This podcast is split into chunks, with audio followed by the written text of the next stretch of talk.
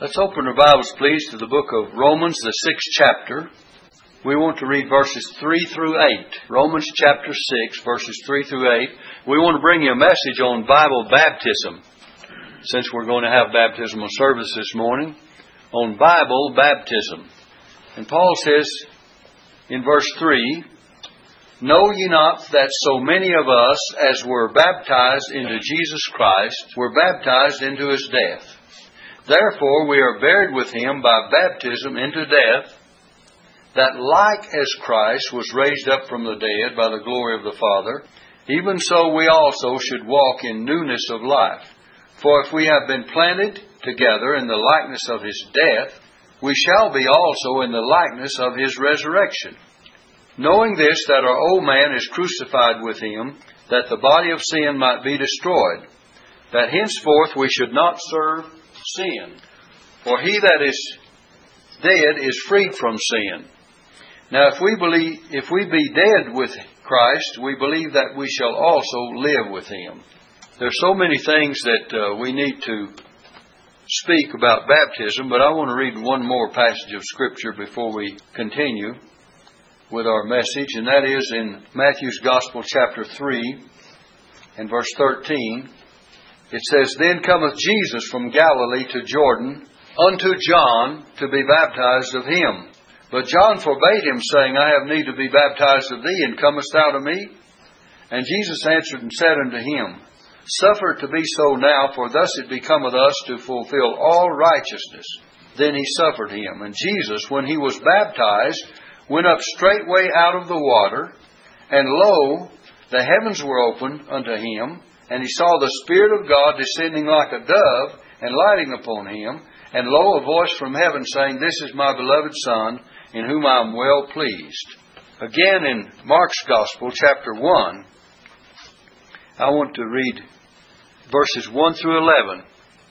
It says, The beginning of the gospel of Jesus Christ, the Son of God. As it is written in the prophets, Behold, I send my messenger before thy face, which shall prepare thy way before thee. By the way, this is quoted from Malachi chapter 3 and verse 1. The voice of one crying in the wilderness, Prepare ye the path, uh, prepare ye the way of the Lord, and make his paths straight. And this is from Isaiah 40 and verse 3. John did baptize in the wilderness and preached the baptism of repentance for the remission of sins. And there went out unto him all the land of Judea, and they of Jerusalem, and were all baptized of him in the river of Jordan, confessing their sins. And John was clothed with camel's hair, and with a girdle of skin about his loins. And he did eat locusts and wild honey, and preached, saying, There cometh one mightier than I after me, the latchet of whose shoes I am not worthy to stoop down and unloose. I indeed have baptized you with water, but he shall baptize you with the Holy Ghost. And it came to pass in those days that Jesus came from Nazareth of Galilee. Now notice the distance that Jesus traveled. From Nazareth of Galilee and was baptized of John in Jordan. That was in Judea. And straightway coming up out of the water, he saw the heavens opened, and the Spirit like a dove descending upon him, and there came a voice from heaven saying, Thou art my beloved Son, in whom I am well pleased. First of all, considering these three passages of Scripture that I read, in uh, the book of Romans, you find that we said that we're buried in the likeness of his uh, death, planted in the likeness of his death, and we're raised in the likeness of his resurrection. We see that baptism is symbolical. It's symbolical of the death, burial, and resurrection of Christ. And here it's symbolical of our death and burial and resurrection with Christ.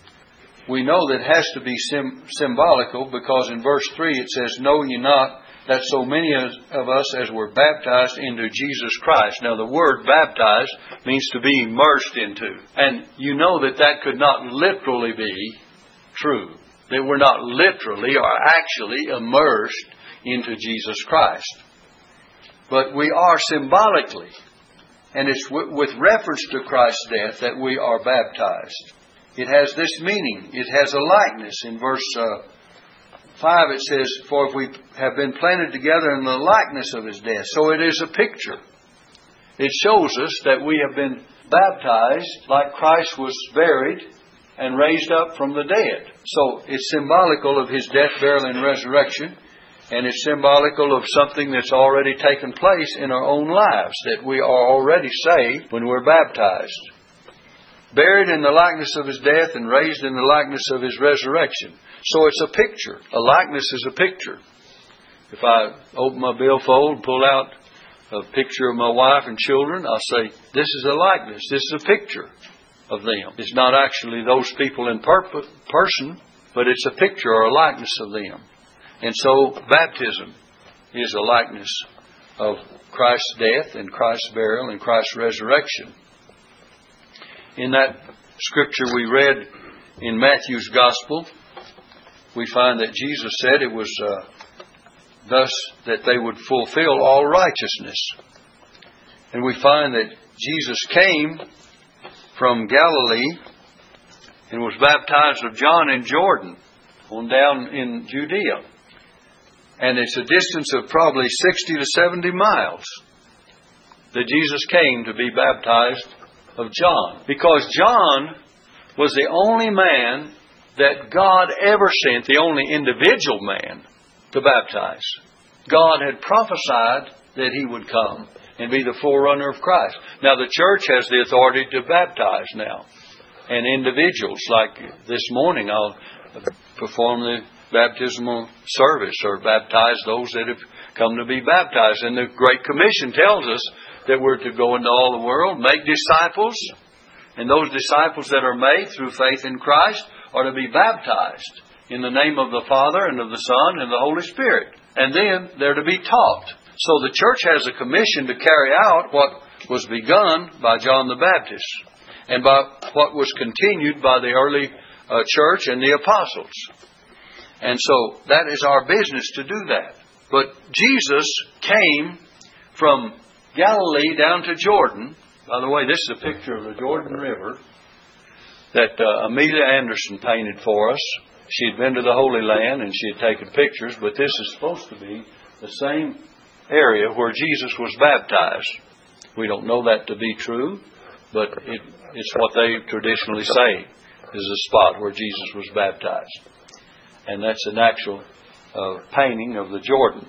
I remember when she painted that picture, she had me to get a piece of uh, masonite four feet by ten, which is extra length, you know, most of it's four by eight, and uh, take it up to her house. And she said, I want to paint a, a picture for baptistry.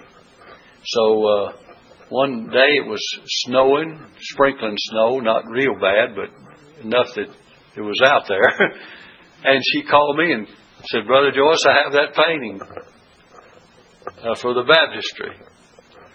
So I thought, well, no better time. So I went up there, loaded on the pickup, and came down here, and she came with me, and, and I installed it here above the the baptistry. And uh, anyway, we appreciate her doing that for us. But uh, the Jordan River, and that's where John was baptizing. And Jesus came some 70, 60 to 70 miles distance to be baptized of John. He didn't go to the, the priests, he didn't go to the, the uh, religious leaders uh, uh, of his day, but he came to John because John was the one that was promised to come and be the forerunner of Christ.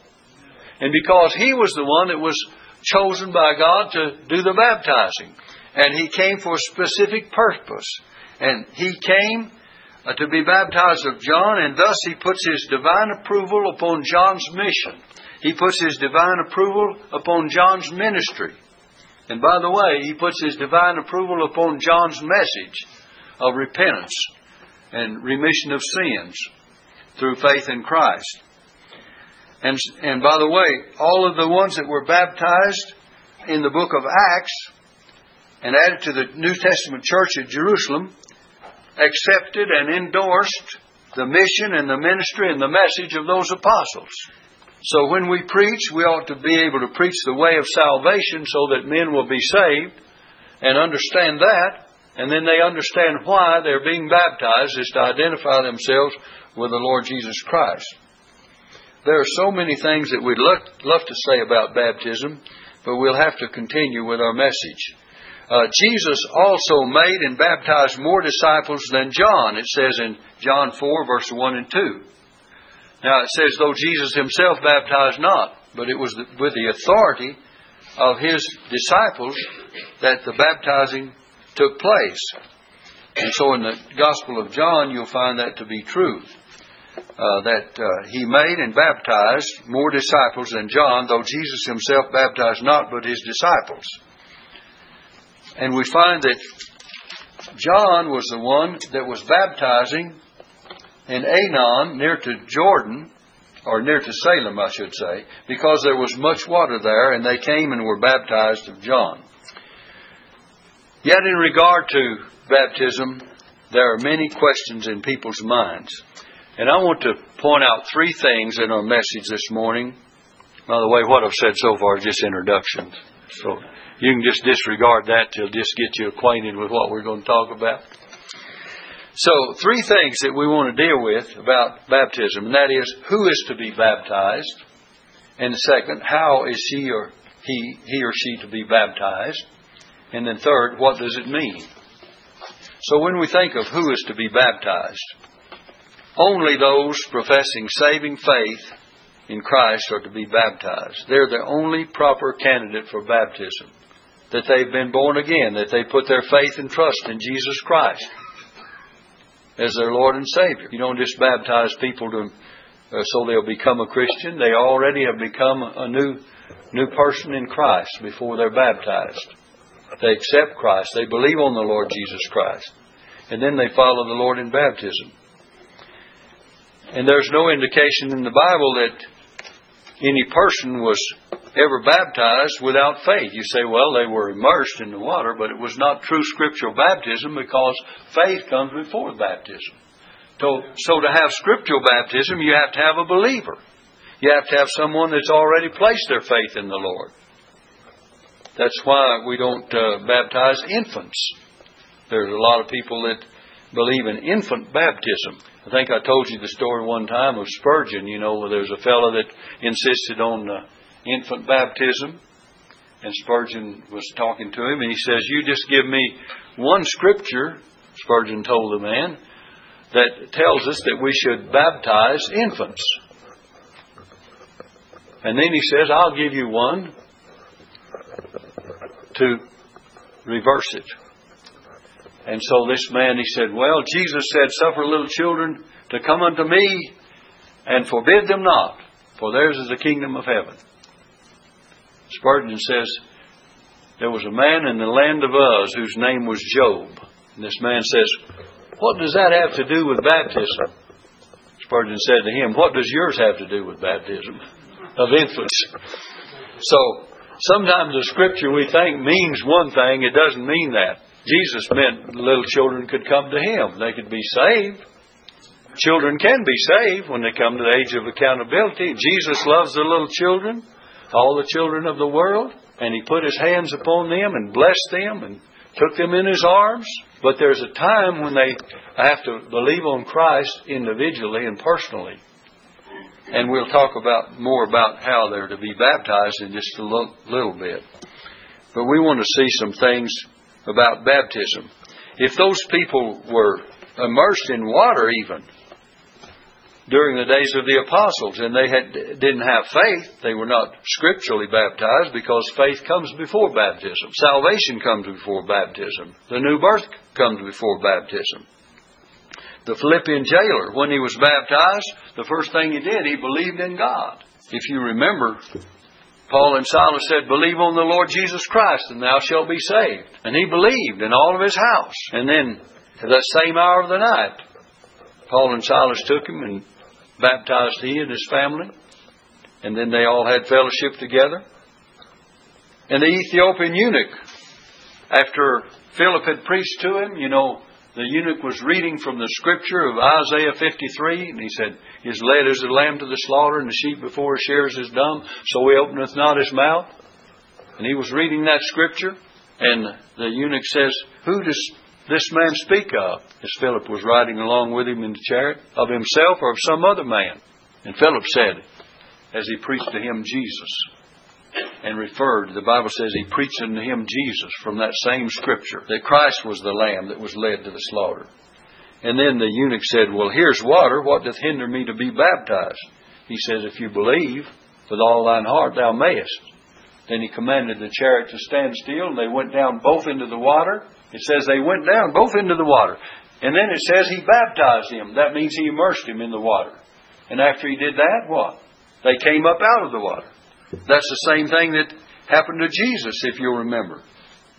Matthew 3, verse 16, Jesus, when he was baptized, went up straightway out of the water. So evidently he had been down in the water, right? To be baptized. So all this business of anything that people want to do with water, I don't think this cupful is enough. Or put a rose in there and sprinkle someone with it. That's called baptism is not really scriptural baptism. I just beg to say. Because scriptural baptism is immersion in the water.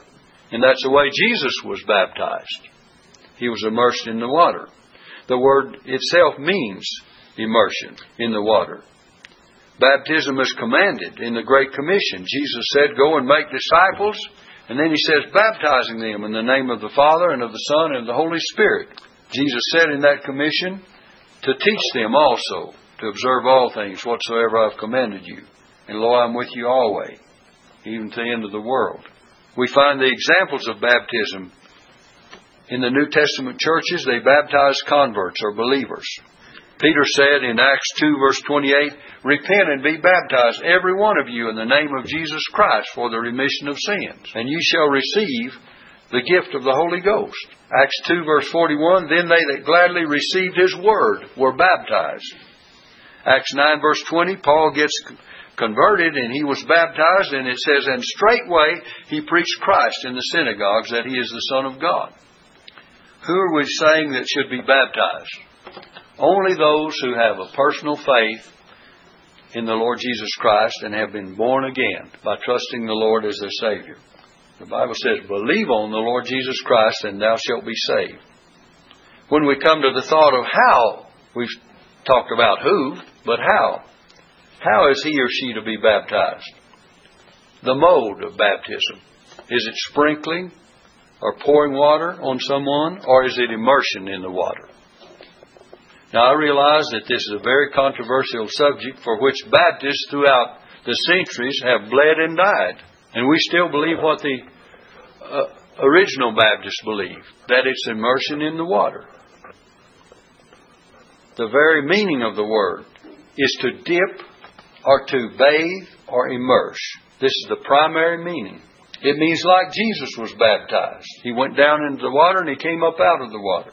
I mean, if John was going to baptize him with a cup of water, I'm sure that they had little containers of some kind that they carried to drink. He didn't have to go down into the River Jordan. Why would he take these multitudes down into the river and baptize them? If it only took a handful or sprinkling a little bit of water on them. Because that was not the way to baptize. Baptize means to immerse. And so, if we want Bible baptism, we have to do it like the Bible teaches. And that is what? Immersion in the water. It's not sprinkling and it's not pouring. You know, in the in the scripture, you'll find that there are uh, words that mean all three sprinkle, pour, and baptize. The way of baptism, by the way, baptism is not a translated word, but it's a transliterated word. It's moved out of the original Greek into the English language. It's not one that they translated and said baptism means this or that or the other. They just moved it over out of the, the Greek into the English language. And so therefore it's not a translated word. And every Greek lexicon that can be found, and I'll quote three of them, gives you this meaning. Liddell and Scott says baptizo in the original means to dip. Baxter says to bathe, immerse. Sapulo says to dip, to immerse. And there is no Greek lexicon that does not give the meaning to dip or to immerse as the primary meaning of baptize or baptizo, from which it was removed out of the Greek into the English language. And there's no Greek lexicon that, uh, that gives it a different meaning than these three words to dip, to bathe, to immerse. That's what it means. Now, then you have a hard time dipping someone in this cup of water. You'd have a hard time immersing someone in a cup of water. But you can in a baptistry or in a river or in a lake or where there is enough water to put them in the water. So, uh, baptism requires, we're talking about what it, does it require. Let me give you some specifics of what baptism really requires. First of all, we know it requires the proper person. The candidate is the one that is uh, to believe on Christ as a Savior, and then they become, if they're born again a child of God, they're a candidate for baptism. They should be baptized. And the administrator should be the local church, has the power to administrate, administer baptism. It's under the authority of the local church by the command of Jesus. But here are some specific things about water that, that is required. First, let me give you that baptism, Bible baptism, requires water. I'm going to give you six, uh, five things, five things that baptism requires. That's absolutely necessary. In Acts 8, verse 36, it says, See, here is water. What doth hinder me to be baptized? So we know that it requires water. Acts 10, verse 47, uh, Peter says, Can any man forbid water that these should not be baptized? He knew it took water to baptize them. He's not talking about how much, but he says it takes water. So we can put down that as a fact, that it takes water. We don't baptize in milk or oil or some other uh, liquid element. Baptize in what? Water. And then it takes much water. We gave you a little bit ago where uh, John was baptizing and they were all baptized of him in the river of Jordan. It's a river of water. And then we find that in John 3 verse 23 again that it takes much water. John also was baptizing in Aenon near to Salem because, listen, there was much water there. Much water. So what does it take? It takes water, it takes much water. And the third thing, it takes going down into the water.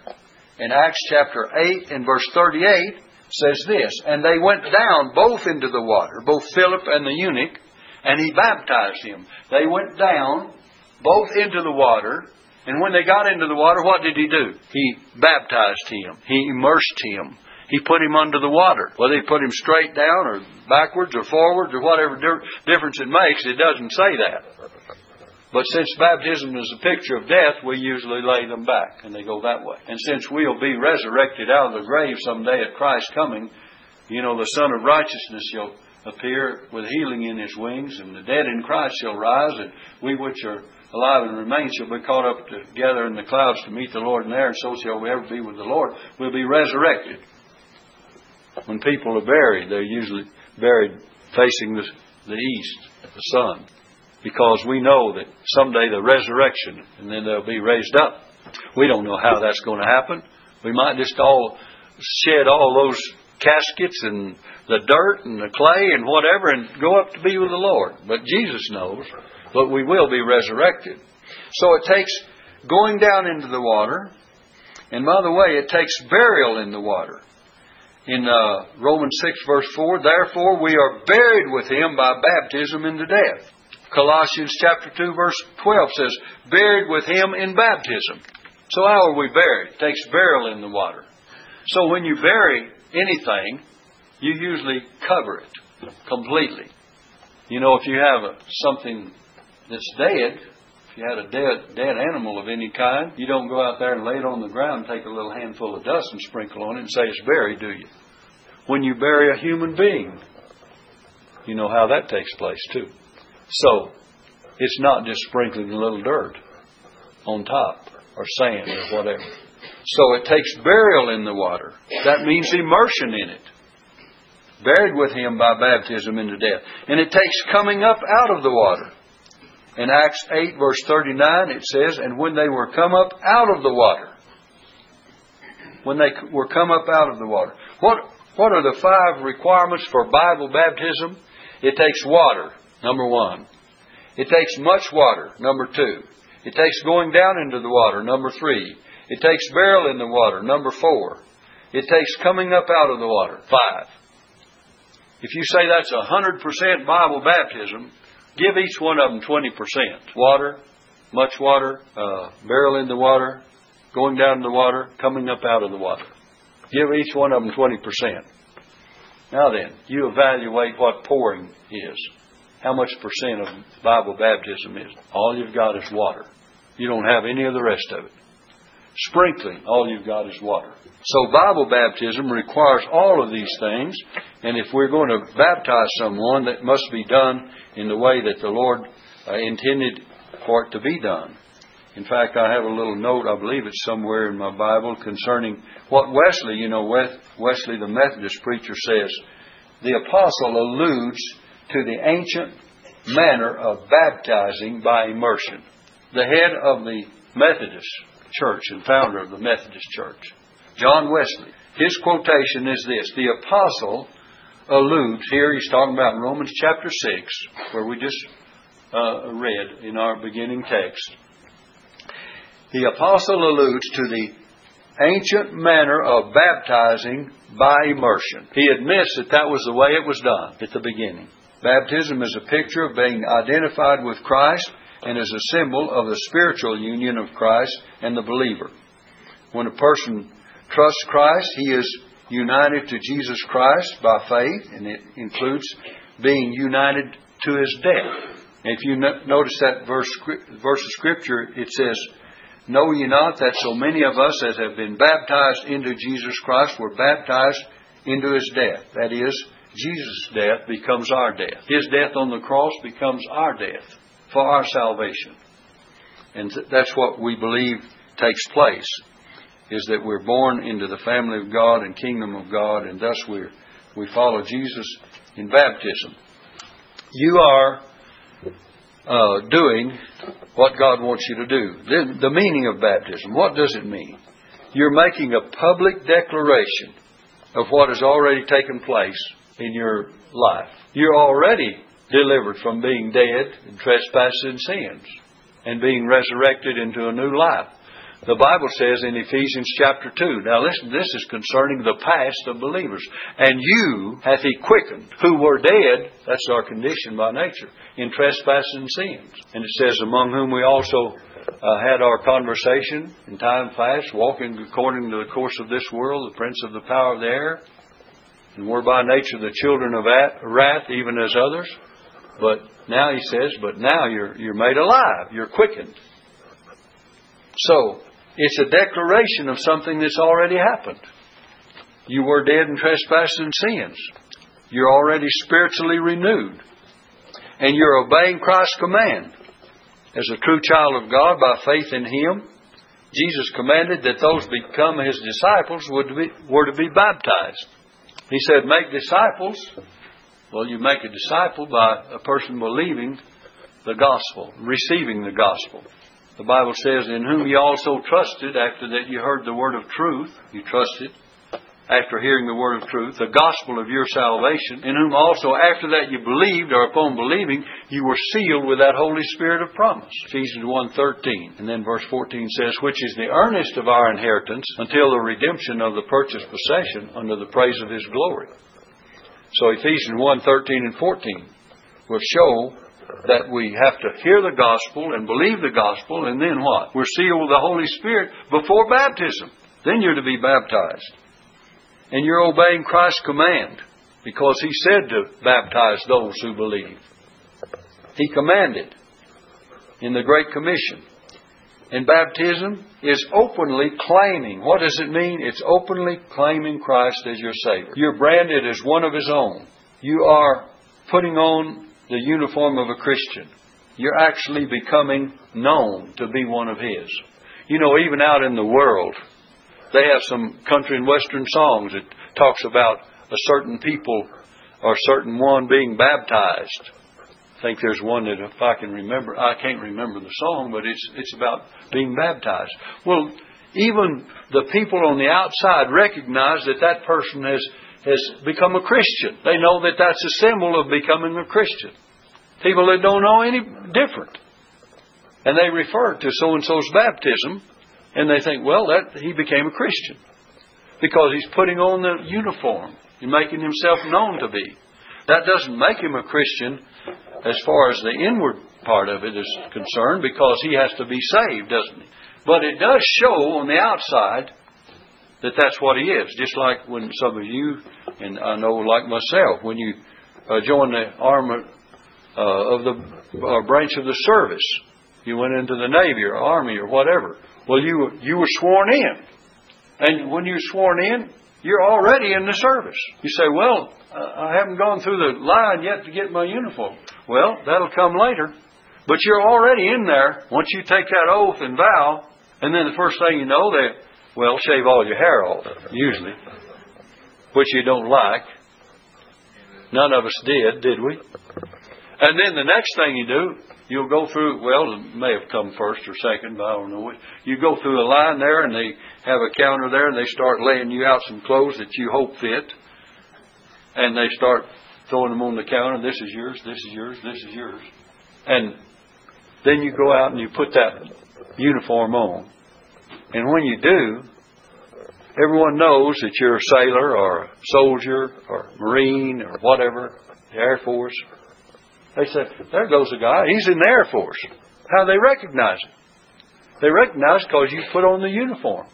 They recognize you as a Christian because you put on the uniform. And baptism openly and publicly declares that Christ is your Savior, that you put on the uniform.